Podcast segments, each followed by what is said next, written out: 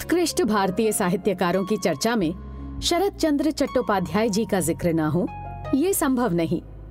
शरद बाबू की कहानियों और उपन्यासों ने भारतीय साहित्य को ही समृद्ध नहीं किया, बल्कि भारतीय फ़िल्म जगत पर भी अमिट छाप छोड़ी है। आज सुनिए इन्हीं शरद चंद्र चट्टोपाध्याय जी की लिखी कहानी, लालू, भाग दो, का हिंदी अनुवाद, बली का बकरा। वाचन है निधि बासु का। लोग उसे लालू के नाम से पुकारते थे, लेकिन उसका घर का नाम कुछ और भी था। आपको ये तो पता ही होगा कि लाल शब्द का अर्थ प्रिय होता है। ये नाम उसका किसने रखा था, ये मैं नहीं जानता। लेकिन देखा ऐसा गया है कि कोई कोई व्यक्ति यूँ ही सबके प्रिय बन जाते हैं। लालू भी ऐसा ही व्यक्ति था। स्कूल से पास होकर हम कॉलेज में दाखिल हो गए। लालू ने कहा भाई, मैं अब रोज़गार करूँगा। इसके बाद अपनी माँ से दस रुपए मांग कर उसने ठेकेदारी का काम करना शुरू कर दिया। हम लोगों ने हंसकर उसका मज़ाक उड़ाते हुए कहा, अरे, दस रुपए में भला कहीं रोज़गार होता है? अगर इतनी पूंजी से रोज़गार होता तो सब कर लेते। लालू ने कहा, मेरे लिए इतना ही काफ़ी है। वो सबके लिए प्रिय था, इसलिए उसे काम मिलते देर न लगी। कॉलेज से लौटते वक्त रोज़ाना हम उसे रास्ते में सिर पर छाता लगाए हुए कुछ मजदूरों के बीच अपने काम में व्यस्त पाते थे। हम लोगों को देखते ही चिढ़ाते हुए वो कह उठता, अरे जल्दी जल्दी कदम बढ़ाकर जाओ, वरना परसेंटेज में कमी आ जाएगी। गाँव की पाठशाला में जब हम एक साथ पढ़ते थे, तभी से वो मिस्त्री का काम करने में चतुर था। उसके बस्ते में एक नहनी, एक छुरी, एक छोटी हथौड़ी, एक घोड़े की नाल और एक छैनी हर वक्त रखी रहती थी। इन चीज़ों का संग्रह उसने कब और कैसे किया, ये मैं नहीं जानता, लेकिन ऐसा कोई कार्य नहीं बचा था जिसे वो इन सामग्रियों से ना कर सके। स्कूल के सभी साथियों का छाता मरम्मत, स्लेट का फ्रेम ठीक करना खेल कूद के समय पाजामा या कमीज को सी देना इसी तरह के वो बहुत से काम किया करता था। किसी भी काम के लिए इनकार उसने कभी नहीं किया। इसके अलावा भी अनेकों प्रकार की चीज़ें बनाया करता था। एक बार छठ के मेले के समय दो आने का रंगीन कागज़ और मिट्टी के प्याले खरीदकर न जाने क्या क्या बनाकर उसने गंगा के किनारे बैठकर उन खिलौनों को ढाई रुपए में बेचा था। उस मुनाफे की रकम में से उसने हम लोगों को चिनिया बादाम भी खिलाया था। इसी तरह दिन गुजरते गए और हम क्रमशः बड़े होते गए। जिम्नास्टिक खेल लालू सबसे अधिक तेज खेलता था। उसके बदन में जैसी ताकत थी, वैसा ही साहस था। डरने का नाम उसने कभी सुना ही नहीं था। कोई भी आकर बुलाए, उसके यहाँ चला जाता था। प्रत्येक की विपदा के समय सबसे पहले वो जाकर हाजिर होता था। अगर उसमें कोई ऐप था तो एक यही था कि मौका पाने पर डराया करता था। चाहे कोई भी क्यों ना हो, बच्चा, बूढ़ा, उसके लिए सब बराबर थे। हम तो समझ ही नहीं पाते थे, लेकिन वो न जाने कैसे ऐसे विचित्र उपायों को खोज डालता था। आज उसकी एक कहानी सुना ही दूँ। पड़ोस के मनोहर चटर्जी के यहाँ काली माँ की पूजा हो रही थी। ठीक आधी रात के समय बकरा बलिदान होना था। लेकिन बलि देने वाले लोहार का कहीं भी पता नहीं था। देर होते देख कई व्यक्ति उसके यहाँ गए तो देखा, लोहार के पेट में काफ़ी दर्द है और आने में बिल्कुल असमर्थ लौट कर आकर लोगों ने खबर दी। खबर पाते ही सब सिर पर हाथ रखकर बैठ गए। इधर बिना बलिदान किए पूजा अधूरी रह जाएगी। अब इतनी रात को दूसरे आदमी की तलाश कहाँ की जाए? इस साल अब देवी पूजा ठीक ढंग से नहीं हो पाएगी। तभी किसी ने कहा, अरे भाई, लालू ये काम कर सकता है। इस तरह न जाने कितने बकरों को काट चुका है। इतना कहना था कि कुछ लोग लालू के घर उसे बुलाने के लिए दौड़ पड़े। लालू उस समय सो रहा था। उठकर बोला, नहीं नहीं, अरे बेटा, मना मत करो। चले चलो, वरना देवी की पूजा संपन्न ना होने से गाँव का सत्यानाश हो जाएगा। होने दो। बलिदान कार्य बचपन में मैंने किया था, लेकिन अब मैं नहीं करूँगा। जो लोग बुलाने आए काफ़ी मान मनोवल करने लगे, क्योंकि बलिदान के मुहूर्त में अब केवल पंद्रह मिनट बचे थे। इसके बाद बलिदान देना, न देना बराबर होगा। महाकाली के प्रकोप से सर्वनाश हो जाएगा। तभी लालू के पिता ने आकर कहा, ये चारों तरफ़ से निराश होकर आए हैं। गाँव के कल्याण के लिए तुम्हें जाना चाहिए। जाओ। इस आदेश को अस्वीकार कर दे। इतनी हिम्मत लालू में नहीं थी। फिर उसे चटर्जी साहब के यहाँ जाना पड़ा। लालू को अपने यहाँ देखकर चटर्जी महाशय प्रसन्न हो उठे। इधर बलिदान का समय नज़दीक आता जा रहा था। जल्दी से बकरा लाकर उसे माला सिंदूर पहनाया गया। फिर कटघरे में उसका सिर रख दिया गया। पूजा देखने के लिए आई हुई भीड़। जय काली माता की जय। का नारा लगाने लगी। उसी के बीच में देखते देखते खच से आवाज़ हुई और एक निरीह बेजान जीव का धड़ सिर से अलग होकर नीचे गिर पड़ा। खून की धार से धरती लाल हो उठी। लालू ने कुछ देर के लिए अपनी आँखें बंद कर ली। पुनः कुछ देर के लिए शंख ध्वनि घंटे की आवाज़ रुक गई।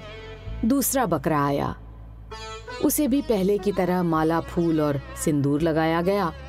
इसके बाद भक्तों द्वारा जय काली माता की आवाज़ गूंजी और लालू का दाव एक बार पुनः ऊपर उठा और फिर एक बार आखिरी बार तड़फड़ाते हुए बकरा समस्त भक्तों के विरुद्ध न जाने कौन सी फरियाद करता हुआ शांत हो गया। उसके खून से लाल मिट्टी फिर भीग उठी। बाहर शहनाई बज रही थी। आँगन में बहुत से व्यक्ति जमा थे। सामने गलीचों के ऊपर मनोहर चटर्जी आँखें बंद करके इष्ट नाम जप रहे थे। तभी लालू एकाएक भयंकर रूप से गरज उठा। कोलाहल, शहनाई की आवाज़, सब कुछ एक बार की रुक गए।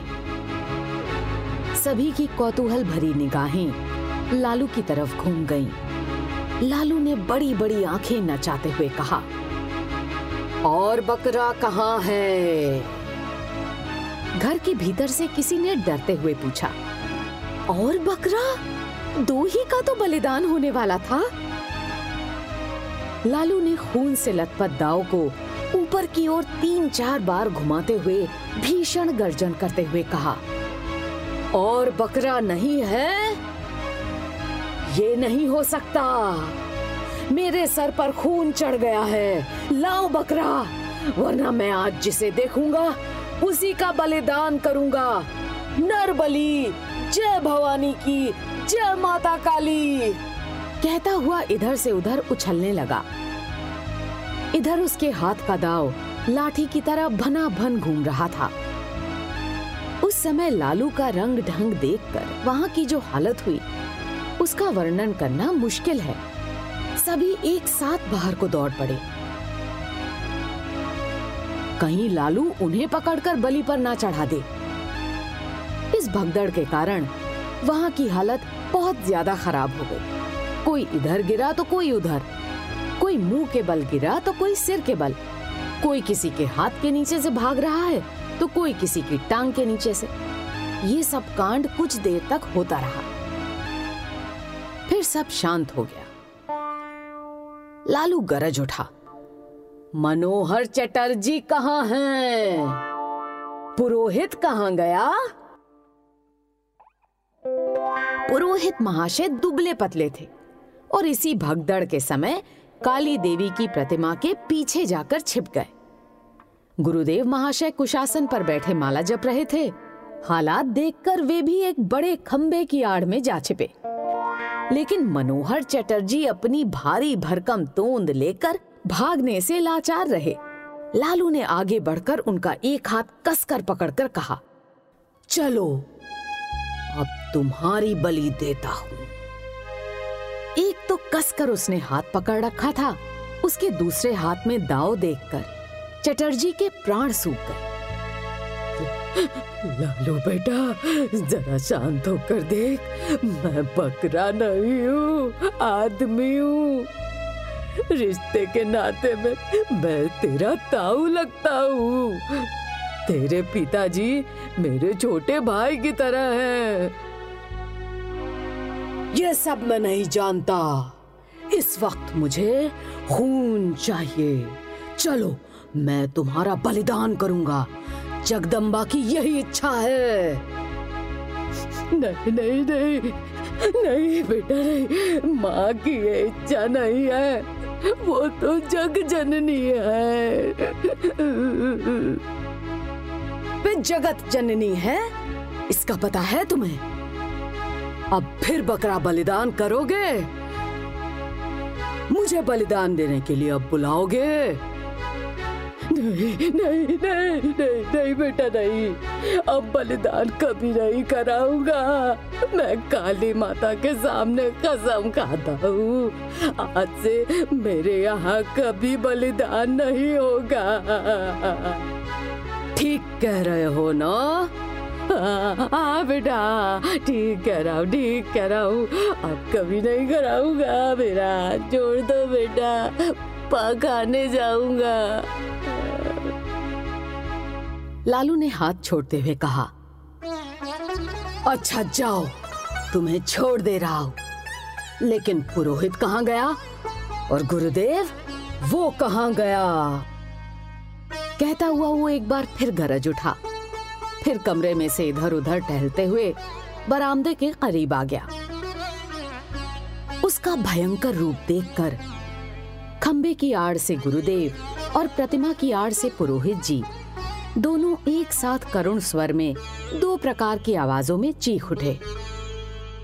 दोनों का स्वर दो ढंग का ऐसा बेसुरा हो गया था कि लालू अपने आप को संभाल नहीं पाया। हो हो हो कर हँसते हुए दाव एक और फेंक कर भाग खड़ा हुआ। तब किसी को समझते देर न लगी कि लालू ने ये सब ढोंग किया था। सचमुच उसके ऊपर काली माता सवार नहीं हुई थी। ये कांड लोगों को डराने के लिए ही उसने किया। थोड़ी देर बाद पुनः भक्तों की भीड़ जुट गई। अभी पूजा पूरी नहीं हुई थी। थोड़ी देर में महाकलरव के साथ पूजा समारोह शुरू हो गया।